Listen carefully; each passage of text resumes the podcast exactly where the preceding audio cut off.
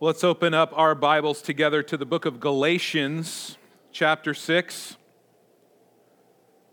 Galatians, chapter 6. Last week I told you we're taking a, a, break this summer from the book of Romans, and then first thing I had you do was turn to the book of Romans. So this week, Galatians, just to prove that I'm not a liar. Galatians chapter 6. We're going to be reading Paul's final words here to the Galatian Christians, starting in verse 11. Hear the word of the Lord now from Galatians chapter 6, verse 11. See with what large letters I am writing to you in my own hand. It is those who want to make a good showing in the flesh who will force you to be circumcised, and only in order that they may not be persecuted for the cross of Christ. For even those who are circumcised do not themselves keep the law, but they desire to have you circumcised, that they may boast in your flesh. But far be it from me to boast except in the cross of our Lord Jesus Christ, by which the world has been crucified to me, and I to the world. For neither circumcision counts for anything, nor uncircumcision, but a new creation. Let's pray together. Almighty God, thank you for your living, supernatural, inerrant word. Lord, thank you for this pure and good and perfect gift that you have given to us. Pray, Lord, this morning that by your Spirit, through your word, Lord, that we would be transformed evermore into the likeness of Christ. I pray, Lord, that Lord, that, that even those who don't know you by your Spirit would be called today to salvation. And I pray for myself as I proclaim your word, that the words of my mouth, the meditations of my heart would be pleasing in your sight, O Lord, my rock and my redeemer. In Jesus' name, amen. Well, we are taking a short break from the book of Romans, an eight week summer series that we're calling Gospel Reset. Uh, if you were here last Sunday, you heard the first sermon in that series. This is, I believe, what we need right now at Maple Grove Church.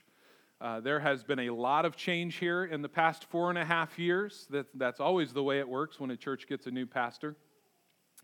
We have seen a lot of people go, and we have seen a lot of new people come. And as we said last week, what that has created is for all of us, whether you've been at this church for a long time or whether you're new to this church, you're experiencing something that's a little different than whatever it is that you are used to. Things look different than they used to look. They feel different than they used to feel. They sound different than they used to sound. And it can become easy for us in a time like that to have something of an identity crisis where we become consumed with the wrong kind of things uh, because of that, because of how we feel.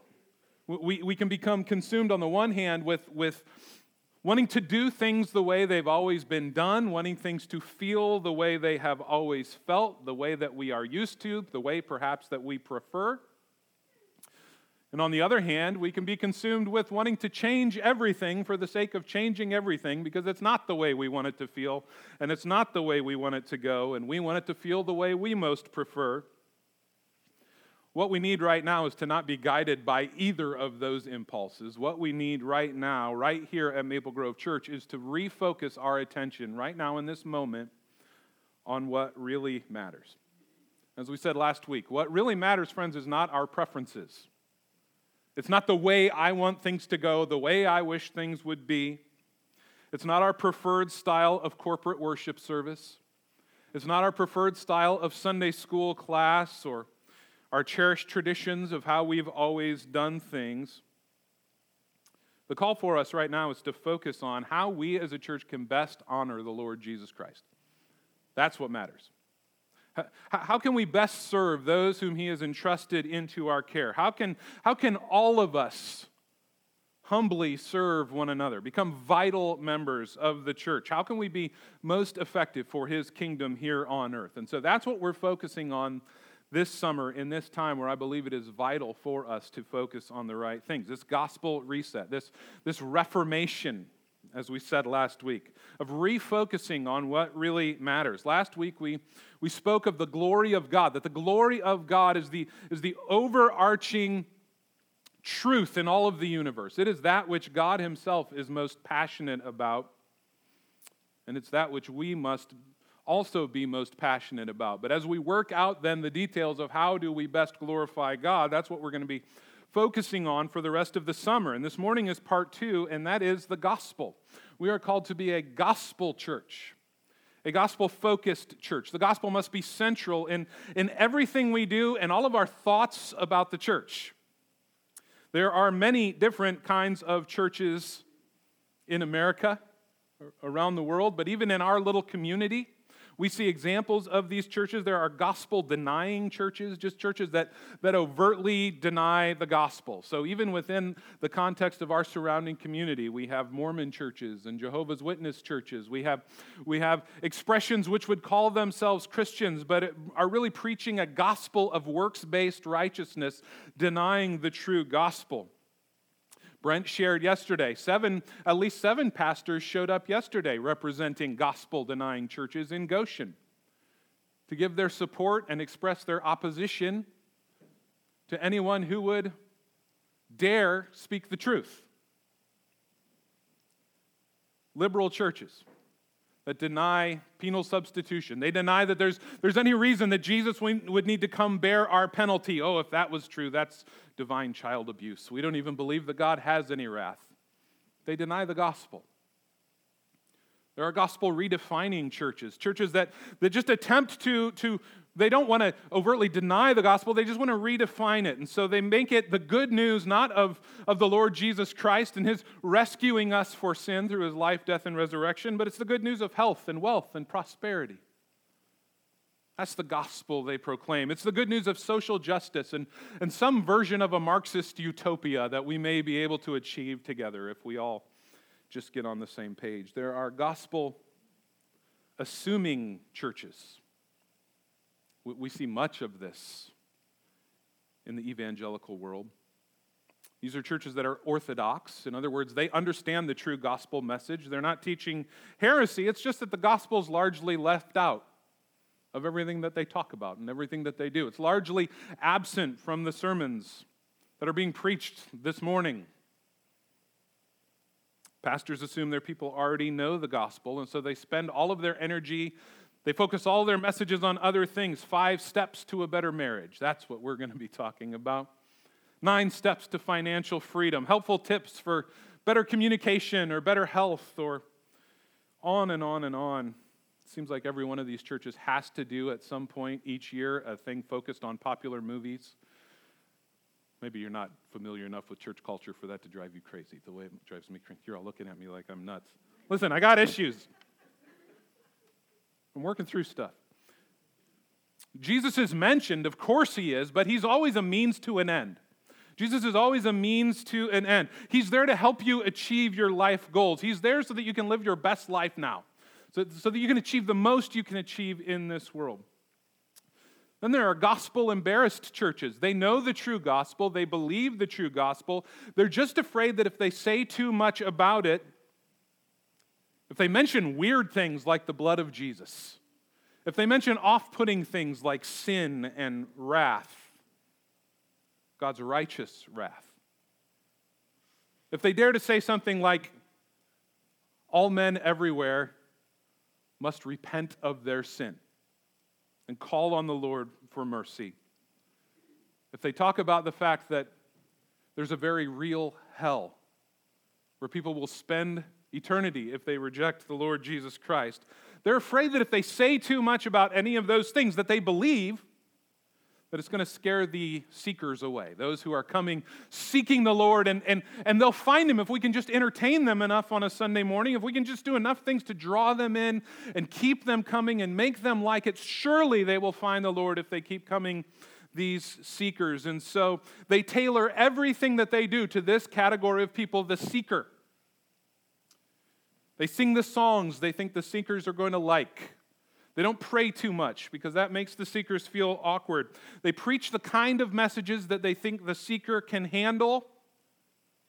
The only problem with this, it's the only one I can see, because from a marketing standpoint, it's a really good one. The only problem I can see is this according to the Bible, this category of people, seeker, they don't exist. They don't exist. Paul said in Romans 3, verse 11, No one is righteous, no, not one. No one understands, no one seeks for God. This category of people that I would say most evangelical churches are catering to is a category of people that does not exist. Their strategy has a fatal flaw, and they are producing false converts. Then, though, there are gospel committed churches. They know how to define the gospel correctly. They are not afraid to talk about it. They have solid theology. They even defend the gospel. You will hear the gospel regularly in these churches, maybe even followed by some sort of altar call or call to faith. But they assume that the gospel is only for unbelievers. The gospel is just the entryway, it's the entry door into the Christian life, but then we need to move on to other things. The gospel's for the unbeliever, not the believer. And so here's what all of these churches have in common none of them are living up to the standard of Galatians 6. None of them are living up to the standard that the apostle Paul sets for that we just read from Galatians 6. In fact, many of them that we just discussed are falling into the very thing that Paul warns us against in this passage. And so for the rest of this morning, I just want to look together at Paul's closing words to the Galatians. Galatians is a book all about the gospel.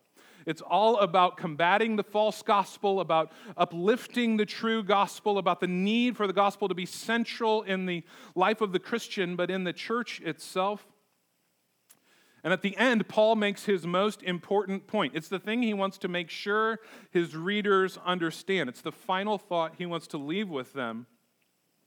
It's this thing that their church must be built on. And that their lives must be built around. And so let's look at what Paul says now in verse 11. See with what large letters I'm writing to you with my own hand.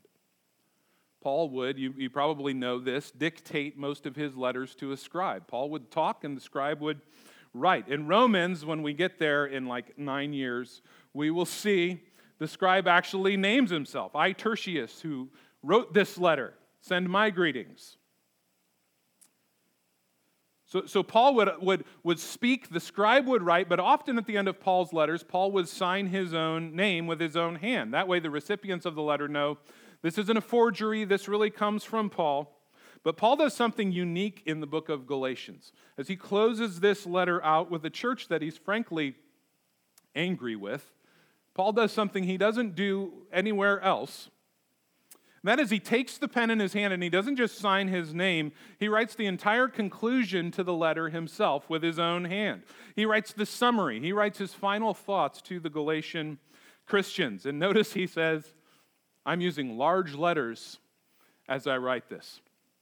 Some suggest that, that Paul had bad eyesight, and that's the reason he wrote so big. That is entirely possible. But it's also possible that Paul, taking the pen in his own hand, wants to make sure that this is the clearest section of the whole letter. You cannot miss this. You have to see what I'm saying here. I want to emphasize my central message. Again, this is the only time Paul ever does this in any of his letters, where he himself, with his own hand, writes the conclusion.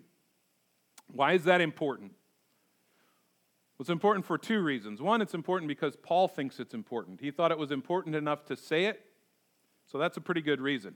It's an even better reason, though, that God thought it was important enough to have Paul say it and include it, so we ought to think it's important too. But secondly, it's because what he says right here will make or break this church. Not just the Galatian church, this church, Maple Grove Church. Actually, what he says here will make or break your life. Everything's at stake here in what Paul says. What he says is vitally important. Nothing could be more important than what he says here. And what he says is this what, what's most important for us as a church and as individual Christians is that we, number one, avoid false gospels, and number two, boast in the cross of Christ. What's most important for us as a church and as individuals is that we avoid the false gospel of self salvation in all of its expressions. Uh, all, of, all of these expressions that I, I referenced earlier of, of various ways that churches are, are doing things that don't line up with what Paul teaches here. They're all various forms of self salvation, they just look differently. We must avoid this at all costs. And instead, we must boast only, exclusively in the cross of Christ. So let's look at what Paul says now. First is we're called to avoid the false gospel of self salvation. Look at verse 12.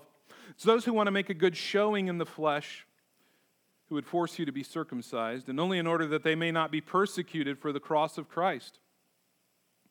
For even those who are circumcised do not themselves keep the law, but they desire to have you circumcised that they may boast in your flesh. You, you, may remember in the book of Galatians, Paul is addressing a very particular expression of self salvation. There are Judaizers, they're called, that have come into the church, and they're telling people the way to be a Christian is to put your faith in Christ. That's how you're saved. Yes. But the only way to do that is to come through the door of Judaism. And so you need to be circumcised. You need to eat a certain way. You need to reckon, recognize certain holy days. And so that's what Paul's addressing here. And the first thing Paul says as he picks up the pen in his own hands is that he is going to warn us. He warns us against this tendency that all of us have. He warns us against this, this danger that can so easily seep into our churches. The danger is this we want to contribute to our salvation.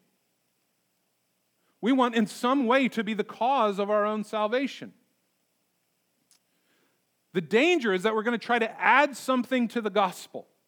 That, that's the danger that Paul warns us about. And, and, and when we do that, we pervert the gospel. We undermine the gospel. We end up destroying our own souls. And in a church like Maple Grove, it's not, the danger is not that we're going to blatantly reject the gospel. I'll tell you, we're in no danger of our pastor going to a youth drag event in order to voice his support and speak out against anyone who would dare call it the abomination that it is. Okay, we're in no danger of this blatant disregard for the gospel It's just that we simply add to it. And when you add to it, you destroy it. That's how the gospel works. Arthur W. Pink says The greatest mistake made by people is hoping to discover in themselves that which is found in Christ alone. That's so true. The most dangerous thing that can happen to you is that you, you, you become proud of your obedience. I mean, maybe something even rose up within you this morning while I was talking about this other churches, and one by one you're like, that's not us. Oh, no, not here. Oh, it's so easy for us to become proud of our obedience, proud of the way we do things, which is so much better than the way other people do things. Our greatest danger, our greatest mistake is that we look to ourselves and our obedience instead of looking to the Lord Jesus Christ. This counterfeit gospel is one of the greatest dangers that we face, thinking that we can contribute to our acceptance with God through our own efforts, thinking that we can improve our standing. This is a clear and present danger, even to us that are here in this room right now. It's a temptation that seems to be built right into our hearts. I'm sure most of us have driven at some point a car that is out of alignment. The whole time you're driving, the car just wants to veer off to one side. You have to pay constant attention in order to keep the car in the road and not drive in such a way that you're going to get pulled over if a police officer comes behind you and he's going to think you're drunk. That, that danger that we're talking about right here is exactly the same. It's exactly the same kind of danger. Our hearts are out of alignment. Our hearts are constantly trying to veer off towards self salvation. They're constantly trying to veer off where we take our eyes off of Jesus and we, and we place them on ourselves or we place them on other people. It takes a lot of focus to resist this drift. The, the danger is, as Paul says, we try to make a good showing in the flesh. In other words, doing something external that contributes to our salvation, something that we think adds to what it is that Jesus has done in order to earn our acceptance with God, improve our standing with God, prove ourselves to be worthy, whatever it is. In the Galatian church, it was circumcision and keeping the Old Testament law, but we've got our own versions of this. We all have our temptations and our, and our drive for this. John Ortberg describes the church of his youth like this He says, the, the church I grew up in had its boundary markers. A prideful or resentful pastor could have kept his job. But if the pastor was ever caught smoking a cigarette, he would have been fired. Not because anyone in the church actually thought smoking was worse, a worse sin than pride or resentment, but because smoking defined who was in our subculture and who wasn't as a boundary marker. As I was growing up, having quiet time became a boundary marker measure for spiritual growth. If someone had asked me about my spiritual life, I would immediately think, Have I been having a regular and lengthy quiet time? My initial thought was not, Am I growing more loving towards God and towards people? Boundary markers change from culture to culture, but the dynamic remains the same. If people do not experience authentic transformation, their faith will deteriorate into a search for the boundary markers that masquerade as evidence of a changed life. He is 100% correct. This is what we do.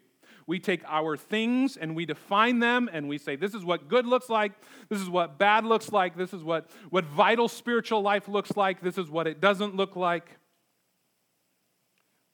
It's not that we're always taking those things from Scripture. Whatever Scripture has spoken on, amen. Yes and amen. No, we're talking here about the other things. We're talking about these things that we want to add to the gospel. We have experienced this in this church with some of the discontent that people have had who have gone to this church for an awfully long time.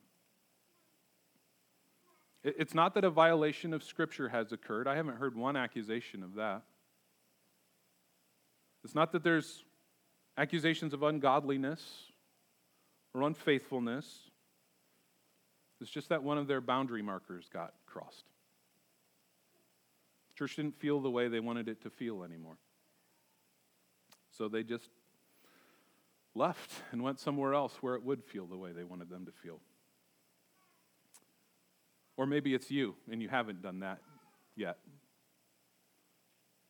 But it's a boundary marker that got crossed. There's an even greater danger than that, though, friends. There's an even greater danger than walking away from your church. This is the danger that we're going to pick some external behavior as our contribution to salvation. And slowly, without even realizing it, we begin to trust in our own righteousness rather than the finished work of the cross of Christ. What's the problem with that? The problem with that is number one, it doesn't work. Number two, it makes you a, hair, a, a, a hypocrite. But Paul says those who are pushing for works righteousness cannot themselves keep the standard that they're arguing for. They're, they're pushing for this external work of righteousness to, to assist Jesus in saving us, and they cannot live that kind of life. In verse 13, he says, Even those who are circumcised do not themselves keep the law. Sadly, we see examples of this over and over and over again. That politician who fights for the sanctity of marriage publicly and is found out to be living in gross sexual sin. That pastor who rails against certain sins and is found to have secretly been practicing those very sins for years. That's the kind of irony that Paul's pointing here. But Paul is pointing to the, the very people who argue for self salvation are the very same people that don't measure up to their own standards. And there's a simple reason for that none of us do. None of us could measure up to any standard that required us to do something to save ourselves. None of us could. That's why the churches that often have the strictest standard, the, the most things you need to follow in order to measure up, are also the churches that are filled with the biggest hypocrites. It's not because they're worse people than anyone else. I got news for you. Every church is filled with hypocrites. so is Walmart, though, so you don't avoid them just by not going to church. I talked to somebody and they, I don't like the church because they're full of hypocrites. I'm like, well, you were in the car with one earlier, and I happen to know you were driving alone.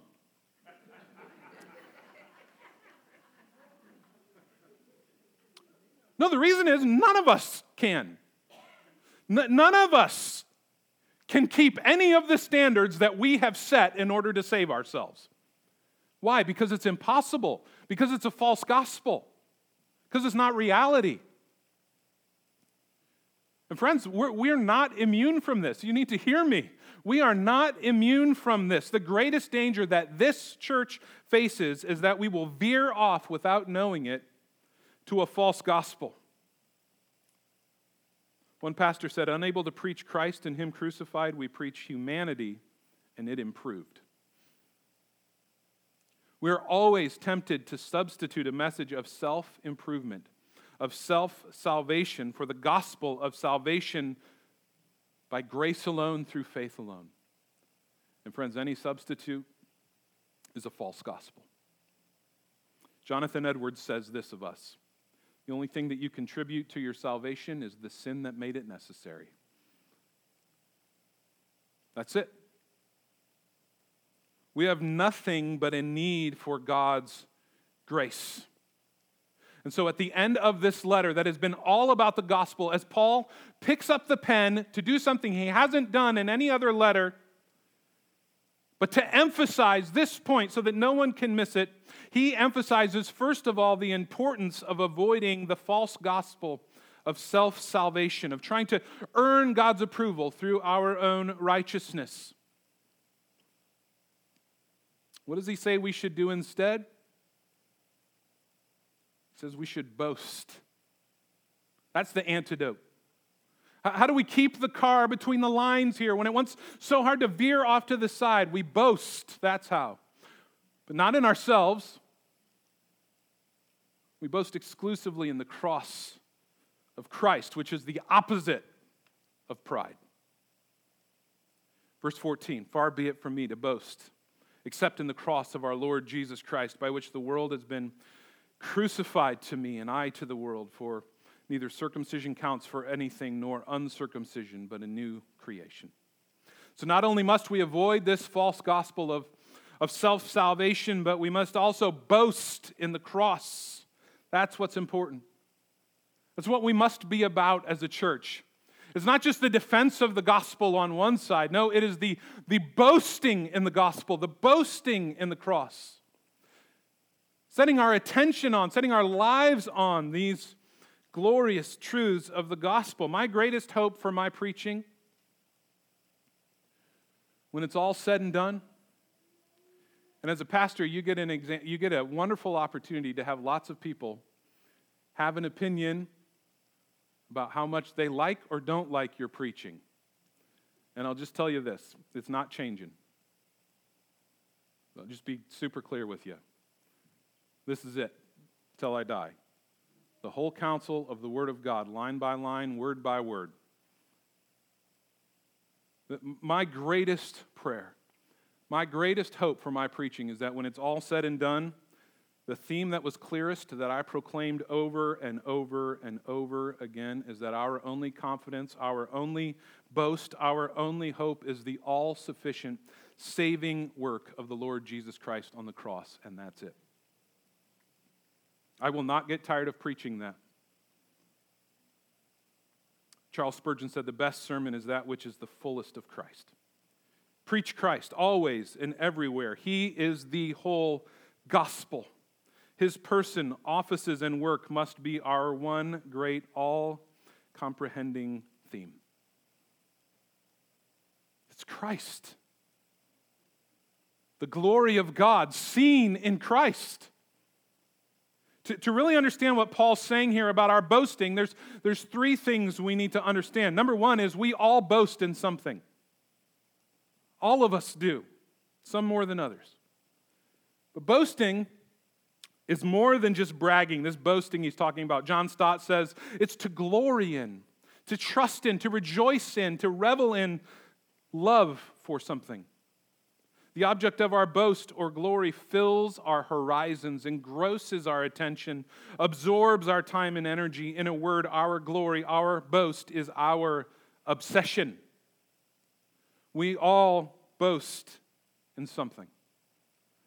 We're all consumed with something that fills our horizon. It could be your popularity if you're of a certain age.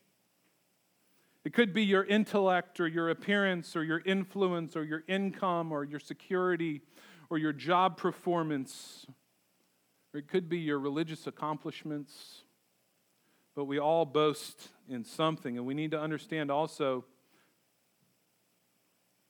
that our boasting, our obsession, our identity should only come from one place, and that is the cross of Jesus Christ.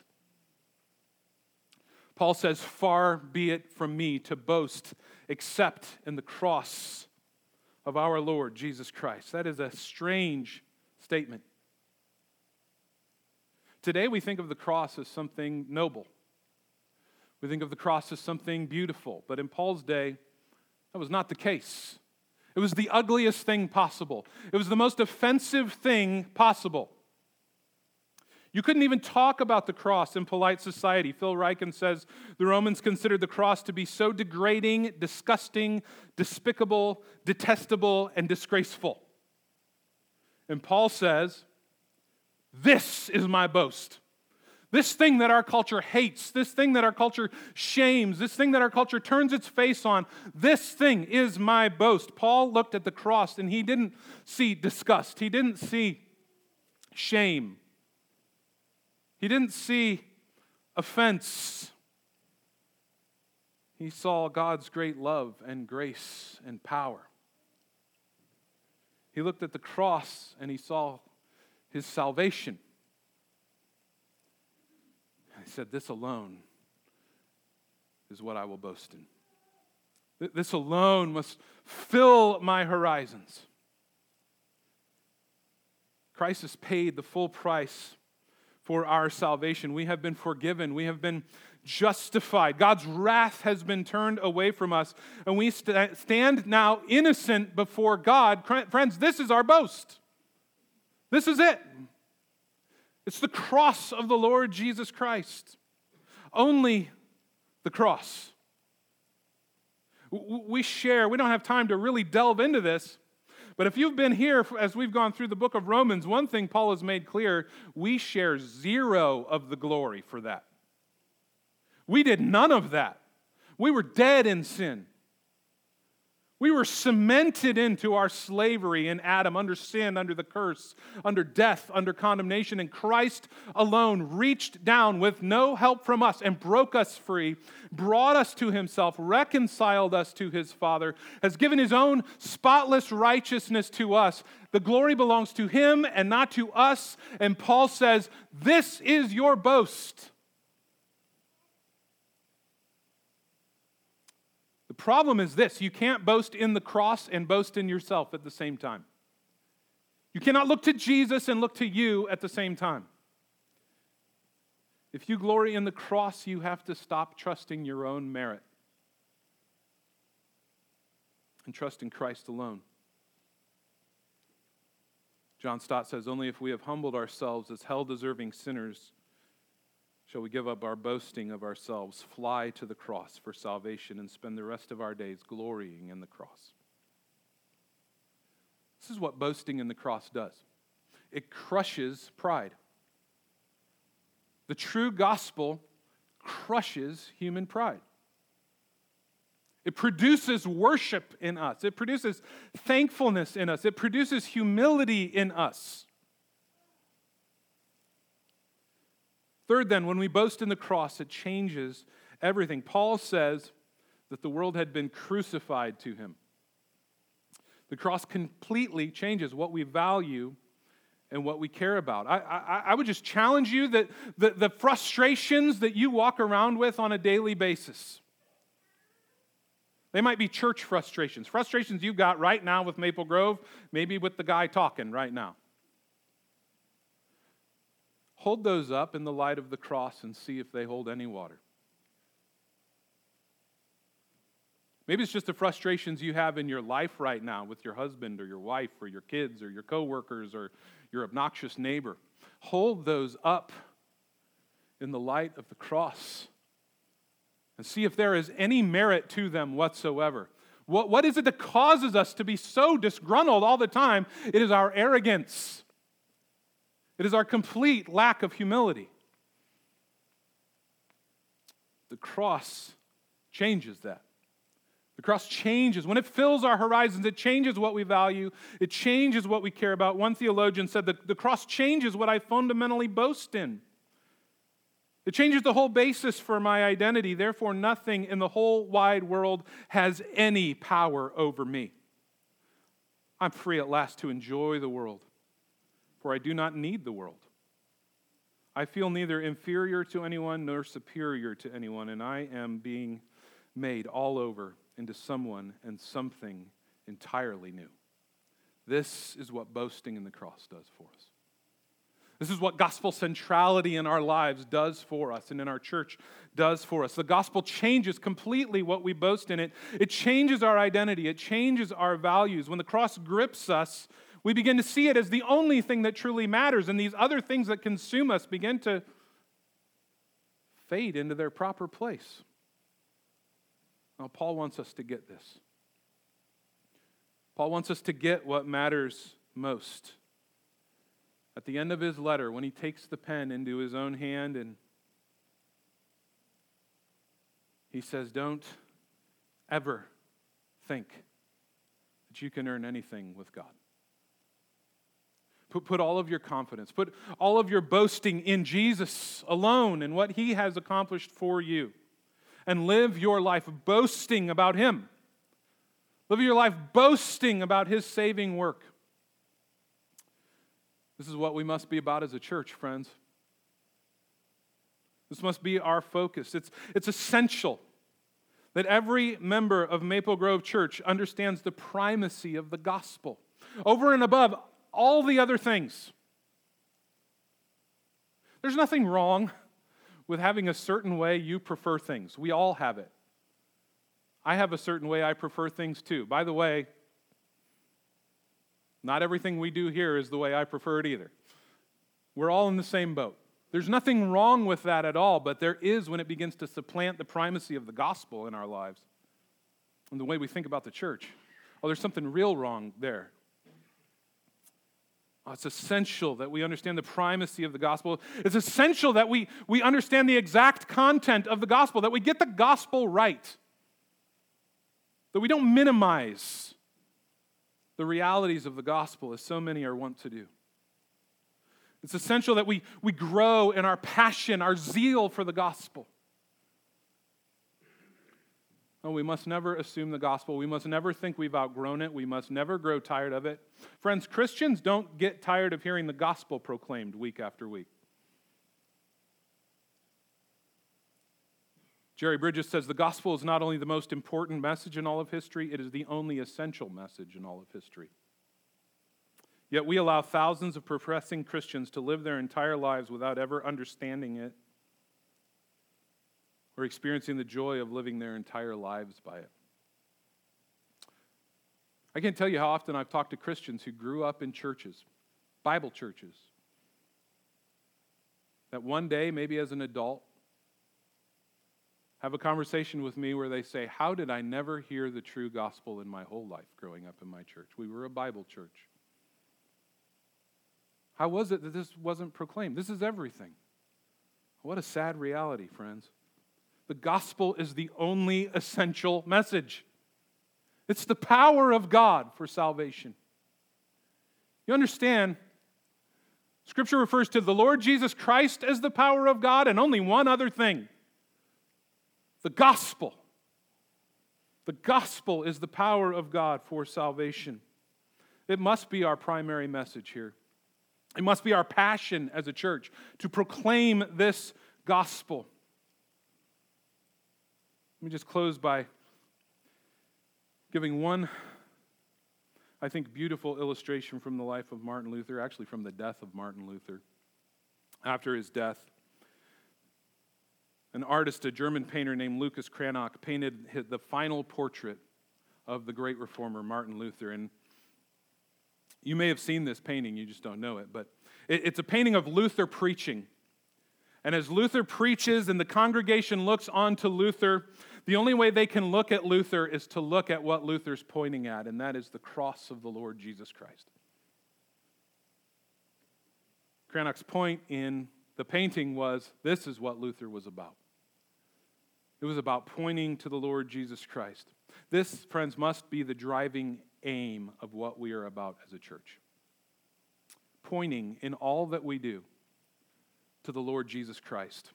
Boasting in this glorious gospel as our core identity and letting everything else, literally everything else, be a servant of that. And friends, if we'll do that, the Lord will accomplish a great work in us and through us. I can assure you. Let's pray together. Almighty God, thank you for your living word. Lord, thank you for your grace to us. I thank you for this church. Lord, what a precious and dear church this is to me. Lord, I thank you for these people.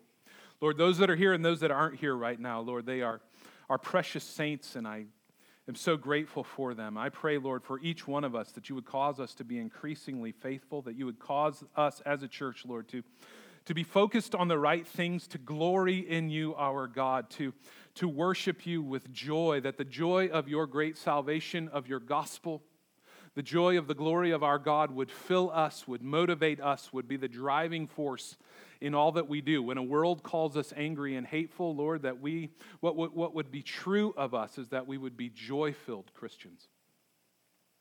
When the slander comes, when the accusations come, what would be true of us is that we are thankful, humble, worshiping Christians.